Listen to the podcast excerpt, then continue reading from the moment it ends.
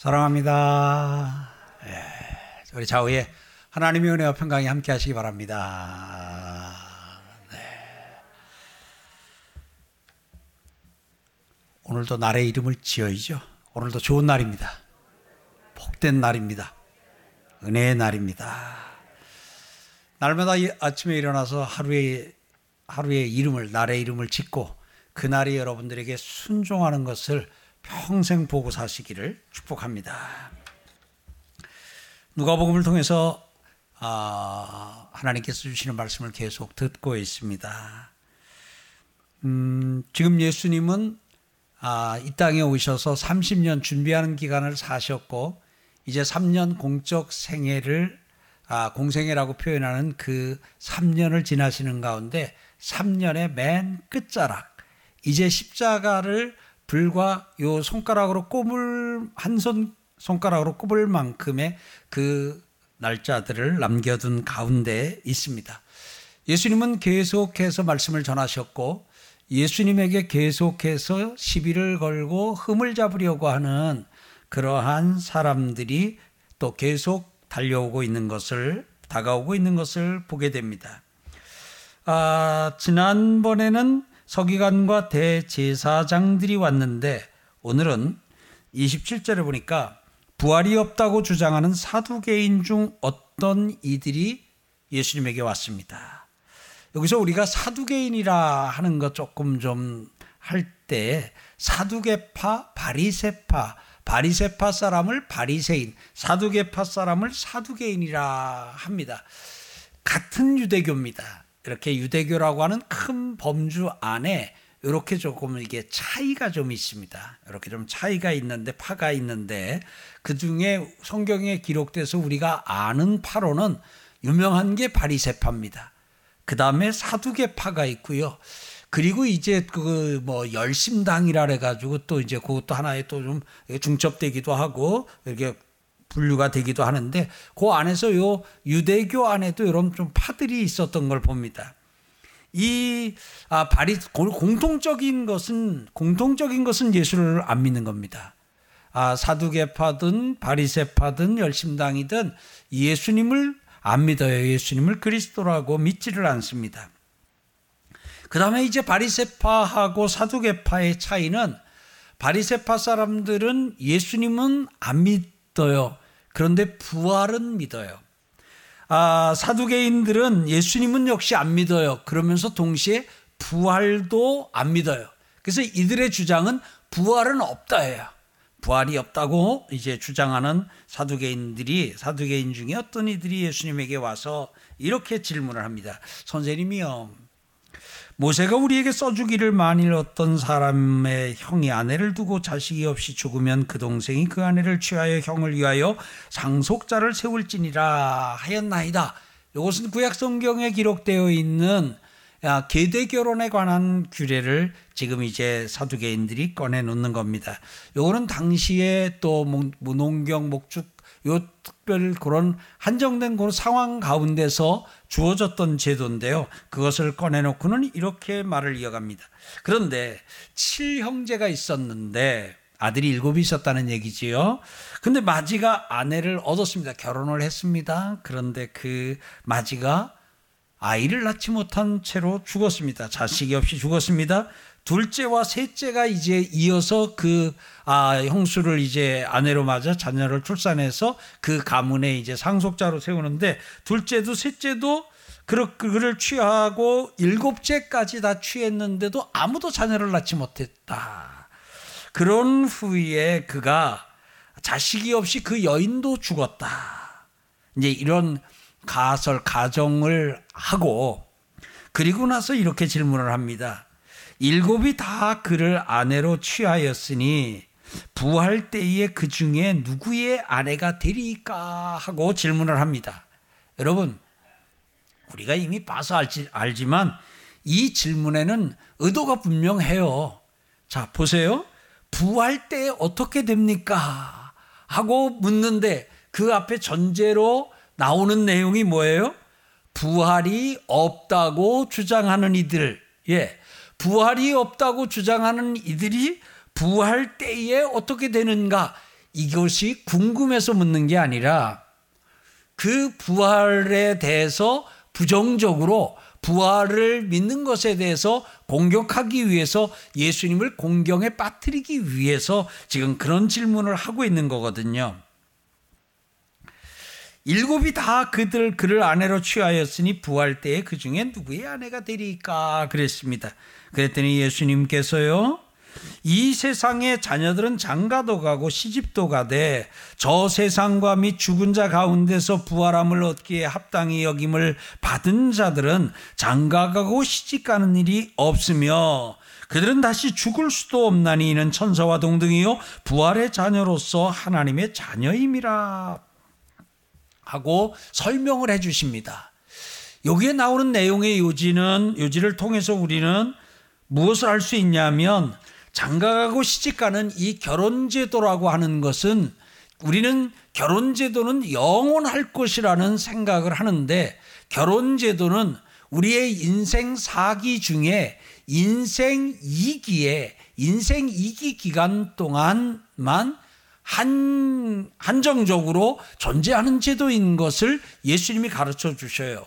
인생 사 기 하게 되면 인생 일 기는 어머니 뱃속에서의 열 달이고 인생 이 기는 지금 여러분들과 제가 살고 있는 지금 이 땅에서의 삶이고 인생 삼 기는 우리가 죽은 후에 육체는 아, 장사 지낸 바 되어 흙으로 돌아가고 그리고 그 영혼이 천국 아니면 지옥에 들어가서 사는 그 기간을 인생 삼 기라고 하고 인생 사 기는 예수님께서 다시 오실 때에 예수님께서 재림하시는 그날 천국에 있던 영혼이 지옥에 있던 영혼이 예수님과 함께 이 땅에 와서 부활을 하고 부활한 몸을 입고 천국에 있던 영혼은 천국에서 영원히 살고 지옥에 있던 영혼은 지옥에서 그 고통스러운 삶을 부활한 몸을 입고 영원히 사는 것이다. 이것이 이제 인생 사 기입니다.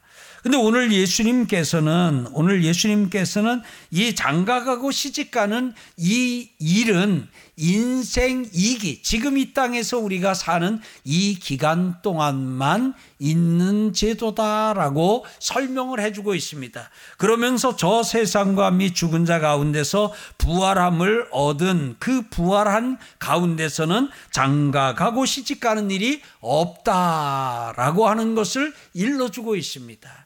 오늘 하나님께서 한시적으로 결혼제도를 이 땅에 허락해 주신 것은 그 결혼제도를 통해서 결혼을 통해서 예수님과 신랑 되신 예수님과 신부인 우리가 어떠한 관계이고 어떠한 모습인가 하는 것을 알게 하시기 위해서 또한 천국이 얼마나 아름답고 좋은 곳인가 하는 것을 알도록 하기 위해서 그리고 하나님께서 이 땅에서는 계속해서 생육하고 번성해야 하기 때문에 생육하고 번성하는 그 방편으로 하나님께서 결혼 제도를 주시고 결혼을 허락해 주셨다고 하는 것을 오늘 우리는 알 수 있습니다.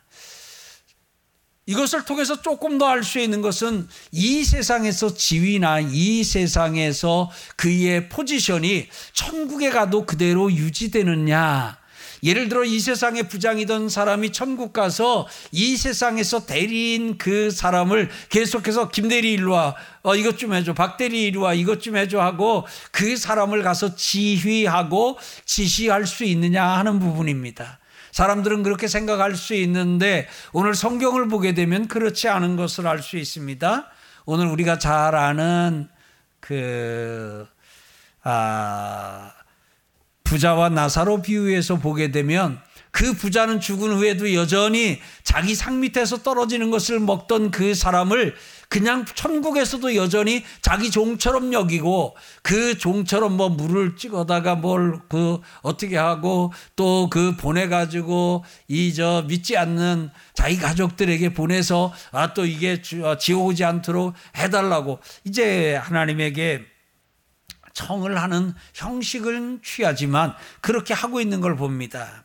오늘 그 가운데서도 오늘 더 이상 천국에는 그런 계급이나 그런 신분에 의해서 이렇게 되는 것이 아닌 것을 우리는 알 수 있습니다.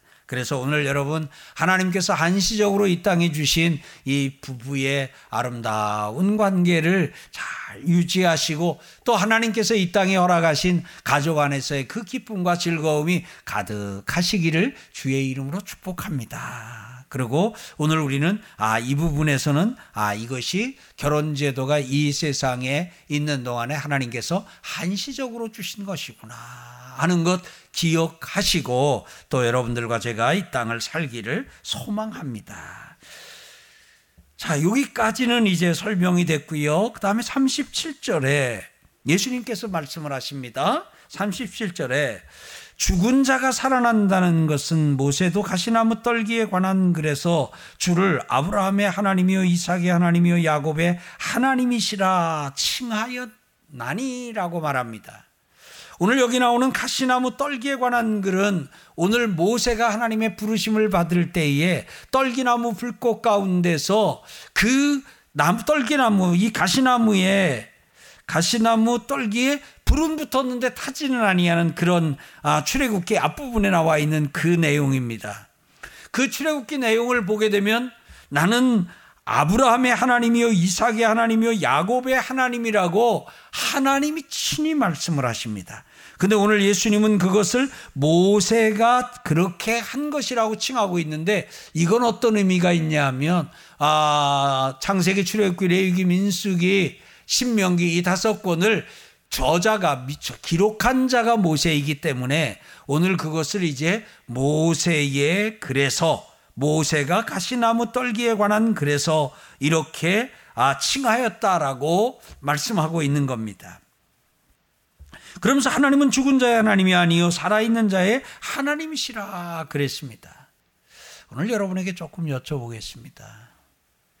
죽은 자가 살아난다는 것은 하면서 예수님은 부활에 대해서 설명하면서, 예수님은 부활에 대한 확실한 증거로 무엇을 들고 있냐면 나는 아브라함의 하나님이요 이삭의 하나님이요 야곱의 하나님이라고 하나님이 친히 말씀하신 그것을 죽은 자가 살아난다는 것의 증거라고 제시하고 있습니다. 혹시 여러분들은 어떠세요? 오늘 이 말씀을 읽으면 창세 아, 출애굽기를 읽다가 혹은 오늘 누가복음을 통해서 오늘 이 말씀을 읽는 가운데 나는 아브라함의 하나님이요 이삭의 하나님이요 야곱의 하나님이라는 말씀을 들으면 와, 이거는 죽은 자가 살아난다는 부활을 얘기하는 것이다, 이렇게 딱 옵니까? 예, 고맙습니다. 또 온다 그러면 나는 또 할 말이 없는데, 그래도 안 온다고 예, 잘 안 옵니다 그러니까 감사해요. 예. 집에 계신 성도님들도 아마 그럴지 몰라요. 그래서 어떤 분은 도대체 이게 왜 죽은 자가 살아난다는 것하고 아브라함의 하나님, 이삭의 하나님, 야곱의 하나님이 무슨 상관이 있냐. 근데 어디 가서 물어보려니까 아, 그것도 몰라. 또 핀잔을 받을까 봐 묻지도 못하고. 그러니까 그냥 속으로만 끙끙 앓으면서 이게 뭔가 관련은 있는 것 같은데, 왜냐하면 예수님이 부활에 대한 증거를 제시하면서 부활에 대한 예를 들면서 예수님이 드신 것이니까 실수하신 것은 아닐 테고, 그럼 분명히 뭐가 있기는 있는데 아, 그게 뭔지를 모르겠는 거예요. 아브라함, 이삭, 야곱 족장들인데, 그래서 당연히 하나님은 아브라함 하나님이고 이삭 하나님이고 야곱 하나님이시지. 아니 왜 그게 그거에 당연한 얘기인데, 그런데 그것과 죽은 자가 살아난다는 부활과 이게 연결이 안 되는 거예요. 이것을 위해서 조금 설명을 드릴게요. 아브라함, 이삭, 야곱을 다 아시겠지만 혹여라도 이제 새로 예수 믿게 된 분을 위해서 설명을 합니다. 하나님께서 아브라함을 갈대아 우르에서 부르셔서 내가 너에게 약속한 땅으로, 내가 너에게 지시할 땅으로, 보여줄 땅으로 가라. 그래서 하나님께서는 이 가나안 땅으로 이 아브라함을 보내셨습니다. 그래서 아브라함이 가나안 땅에 들어갔습니다. 이 아브라함을 가리켜서 족장이라 그럽니다. 근데 그 아브라함이 아들을 이삭을 낳습니다. 근데 족장의 아들이니까 당연히 이 이삭도 족장입니다. 이, 이 이삭이 또 야곱을 낳습니다. 그러다 보니까 당연히 야곱도 또 족장입니다. 근데 아브라함과 이삭과 야곱이 어디 살았냐면 가나안 땅에 살았습니다. 이 아브라함은 아브라함은 갈대아 우르에서 일로 이주해 왔고, 이삭은 태어나기를 거기서 가나안 땅에서 태어나서 가나안 땅에 살았고요. 야곱은 가나안 땅에서 살다가 죽기는 저 애굽에 가서 죽었습니다. 애굽에 가서 죽은 사연을 좀 살펴보면 이렇습니다. 그 야곱에게는 아들이 열둘이 있었는데 그 열둘 아들 가운데 이 야곱이 그 요셉이라고 하는 아들을 각별히 좀 챙기고 이뻐하다 보니까 다른 형제들이 형들이 좀 그를 미워하고 시기해가지고요.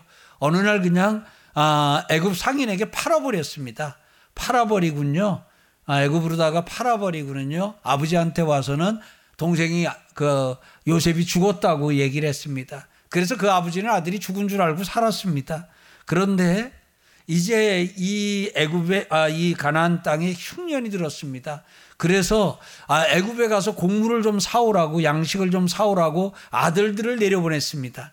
여럿이 가야 되는 이유는 가서 차를 대절해서 가지고 오는 것이 아니라 자기들이 가지고 간 뭐 마차든 구름하든 자기들이 옮겨 가지고 와야 되니까 아들들이 다 단체로 내려갔습니다.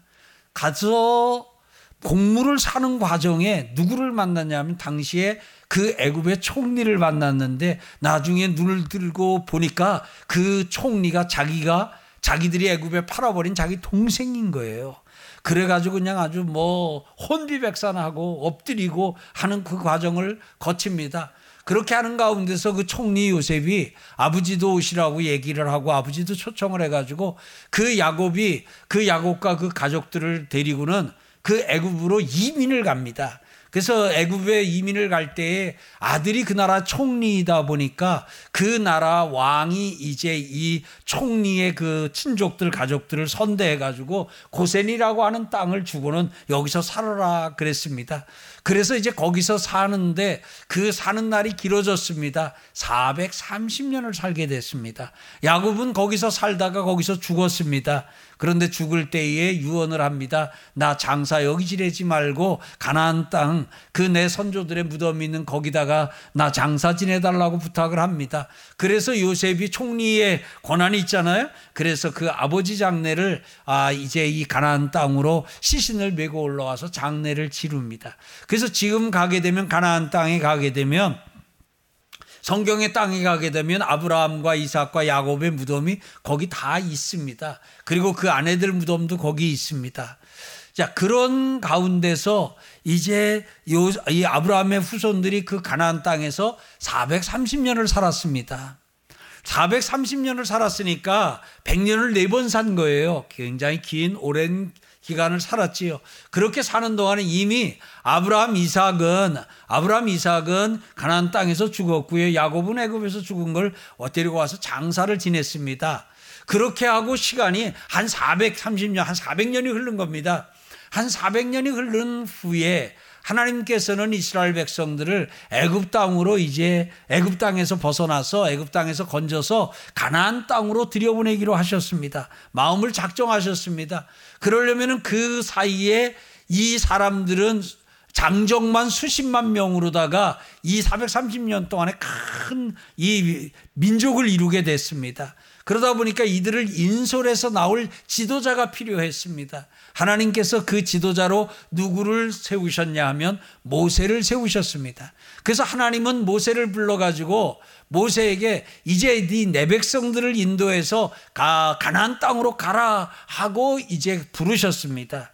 근데 불렀는데 요새 이 아, 모세가 자기는 고난도 없고 자기는 그런 능력도 없고 자기는 그런 힘도 없고 뭐 이제 말도 잘 못한다고 하는 이제 여러 가지 핑계를 대는 그런 과정을 거칩니다. 그럴 때에 그 모세를 불러서 하나님께서 아, 모세에게 말씀을 하시고 모세에게 내 백성을 인도하라는 말씀을 주실 때 그때 나타난 몇 가지 사건이 있는데 하나가 이 떨기나무 불 속에서 이 떨기나무 사건입니다. 이 떨, 떨기나무에 가시떨기나무에 불이 붙었는데 그게 타지는 아니하고 그런 가운데서 하나님이 나타나십니다. 하나님이 나타나셔서 뭐라 그러냐면 나는 아브라함의 하나님이요 이삭의 하나님이요 야곱의 하나님이라고 말씀을 하십니다. 하나님이 당신을 소개하시면서 나는 아브라함의 하나님, 이삭의 하나님, 야곱의 하나님이라고 소개를 하십니다.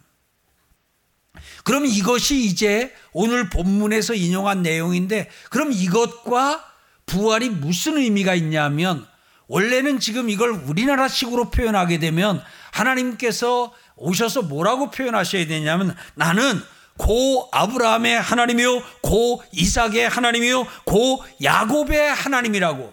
오늘 우리는 부모님이든 할아버지든 우리가 아는 분들이라 할지라도 돌아가신 분들은 이 살아있는 분들과 이렇게 구분하기 위해서 우리나라 같은 경우에는 그 앞에 고자를 써서 산자와 죽은 자를 구분합니다.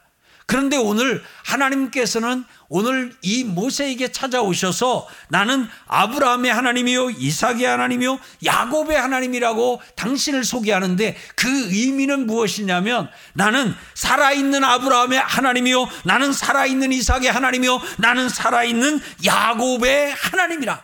오늘 여기서 아브라함을, 이삭을, 야곱을 하나님께서 지칭하실 때에, 여기서 하나님이 이들을 지칭할 때 이들은 죽은 사람이 아니라 산 사람으로 호칭하고 있는 거예요. 이 가운데 뭐가 들어있냐면, 하나님은 지금 이 모세에게 사백 년 지난 후에 찾아왔으니까 이미 아브라함은 죽었습니다. 그 죽은 아브라함을 살아있는 아브라함, 살아있는 이삭, 살아있는 야곱이라고 오늘 말씀을 하시는 겁니다. 오늘 그러면서 하나님은 죽은 자의 하나님이 아니요 살아있는 자의 하나님이시라고.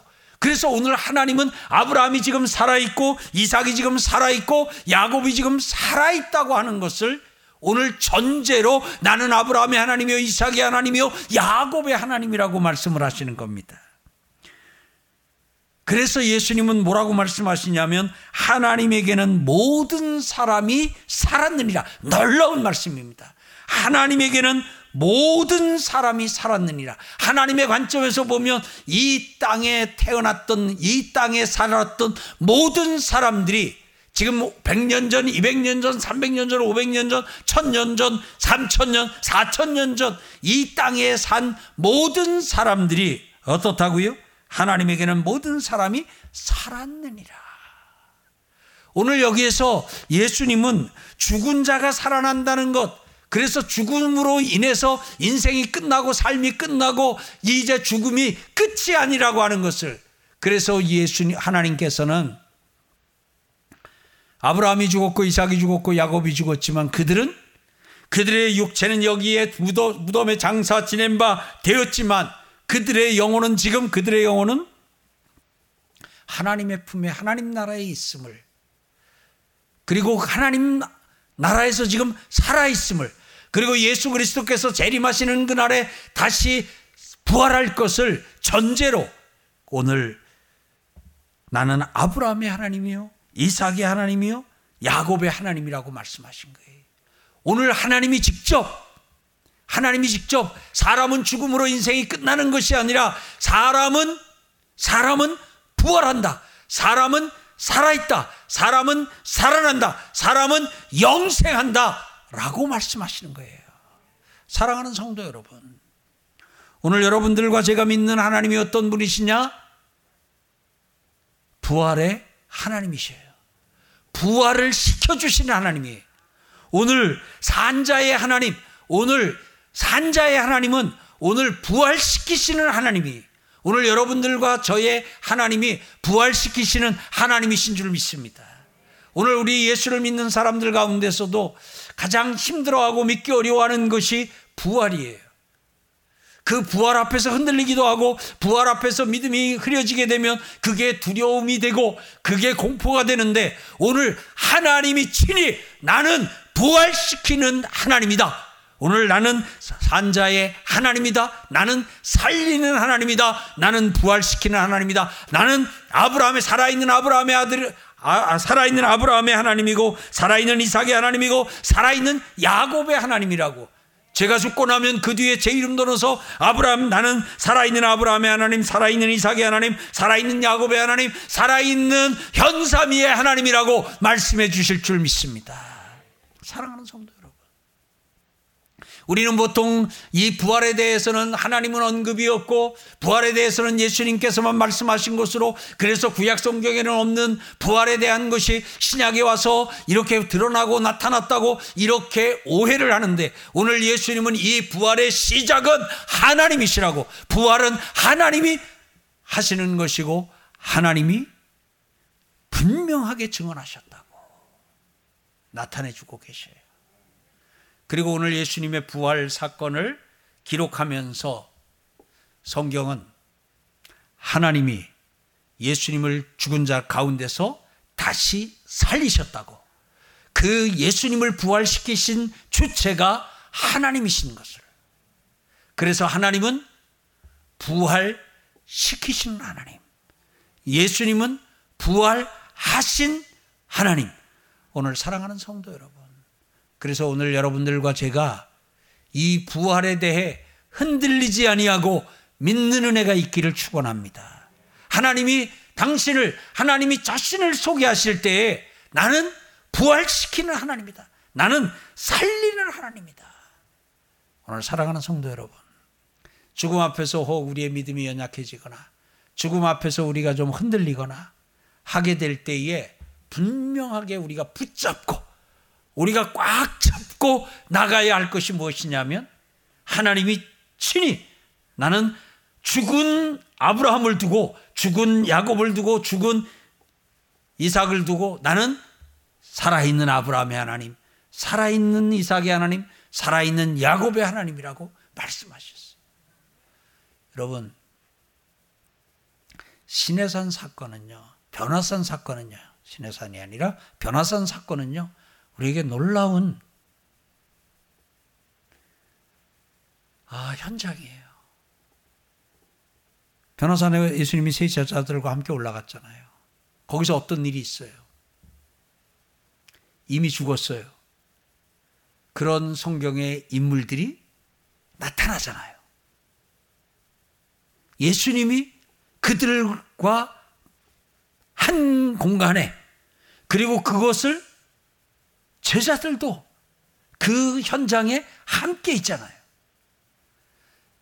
이미 죽었다고, 소멸됐다고, 없다고 생각했던 그들과 오늘 이 땅에 살아계신 예수님이 함께 만나는, 그래서 오늘 하나님에게는 모든 사람이 살았느니라 하는 것이 확증되고 나타난 현장. 오늘 사랑하는 성도 여러분,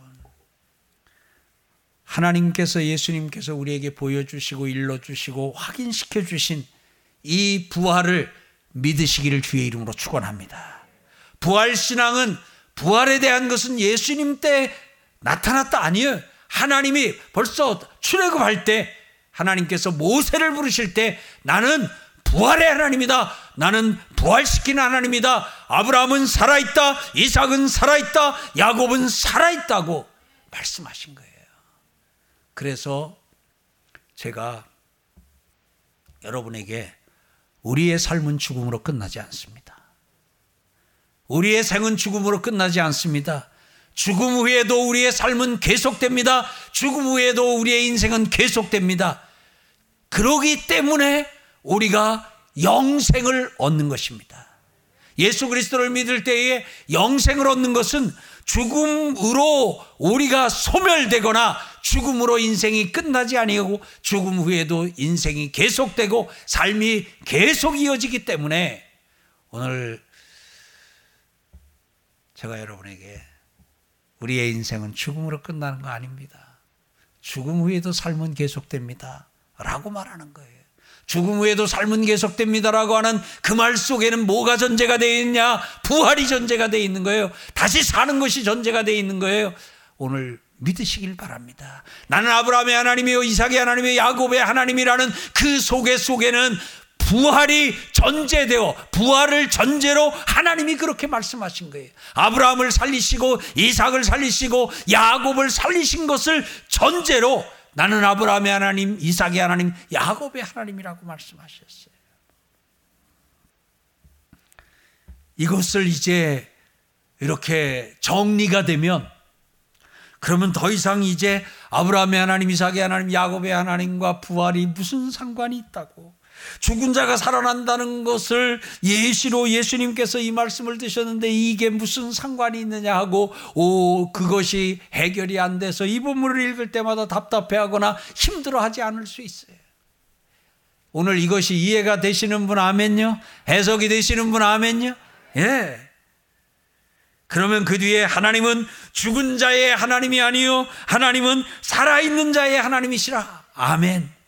하나님은 살아있는 자의 하나님. 하나님에게는 모든 사람이 살았느니라. 오늘 사랑하는 성도 여러분, 이 예수님의 확신에 찬 이 진리 선포를 통해 여러분들과 제가 부활에 대해 흔들리지 아니하고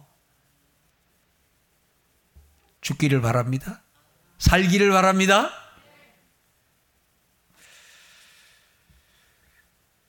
하나님이 살아있는 자의 하나님이시라. 다른 말로 하나님은 살리신 하나님이거든요. 이걸 생각하면 막 가슴이 뛰는 거예요. 제가 오늘 설교를 앞두고 얼마나 가슴이 뛰었겠어요. 새벽 두 시에 눈이 떠져가지고 그때 나올 뻔했어요. 그래도 아, 또 한 번 버텨보자. 이불에서 안 일어나고 그냥 좀 버텼더니 다시 잠이 들었는데 여섯 시에 일어났어요. 신이 났어요. 신이 났어요. 사랑하는 성도 여러분, 우리 이 세상에서요 죽는 거 사실 많이 경험했어요. 우리가 어떤 소리 들을 때 그 소리 듣고 죽었잖아요. 그 소리 듣고 우리 주저앉았잖아요. 근데 어떻게 됐어요? 하나님이 그런 나를, 그런 우리를 다시 살려주셨어요. 그래서 지금 여기 있어요. 우리가 인생의 깊은 절망 가운데 빠졌다. 그럴 때는 사실 그건 죽었다라고. 아이고, 그건 산 게 아니에요. 사는 게 아니요 라는 그러한 시간과 그런 때를 우리도 보내기도 했어요. 그런데 어떻게 됐어요? 다시 살았어요. 다시 사신 분 아멘. 다시 산 경험 있으신 분 아멘. 어떻게 살았어요? 살려주신 하나님, 부활시켜주신 하나님. 그래서 하나님께로 가면 하나님께로 가면 나는 죽은 자가 산 자가 됩니다. 하나님께로 가면 죽은 내가 산 내가 됩니다. 죽은 아브라함이 살아있는 아브라함이 됩니다. 그러니까 우리가 하나님께로 뛸 수밖에 없어요. 아직도 설교 두 번 해야 되는데 목을 이렇게 다 쓰면 안 되는데 너무 신이 나가죠. 죽었다, 끝이다, 절망이다, 소망이 없다. 여러분, 그때는 뭐 할 때예요? 산 자의 하나님, 살아있는 자의 하나님, 살려서 살아있게 하시는 하나님에게로 들고 뛰는 은혜가 있기를 바랍니다. 그러면 살아나요. 살아나요. 그래서 우리가 우울의 늪에 그냥 빠져 죽지 않고 그 절망의 바다에 빠져 죽지 아니하고 오늘 살아있는 거예요. 혹이라도 지금 혹이라도 그런 상황이 오늘인 성도님이 계시다면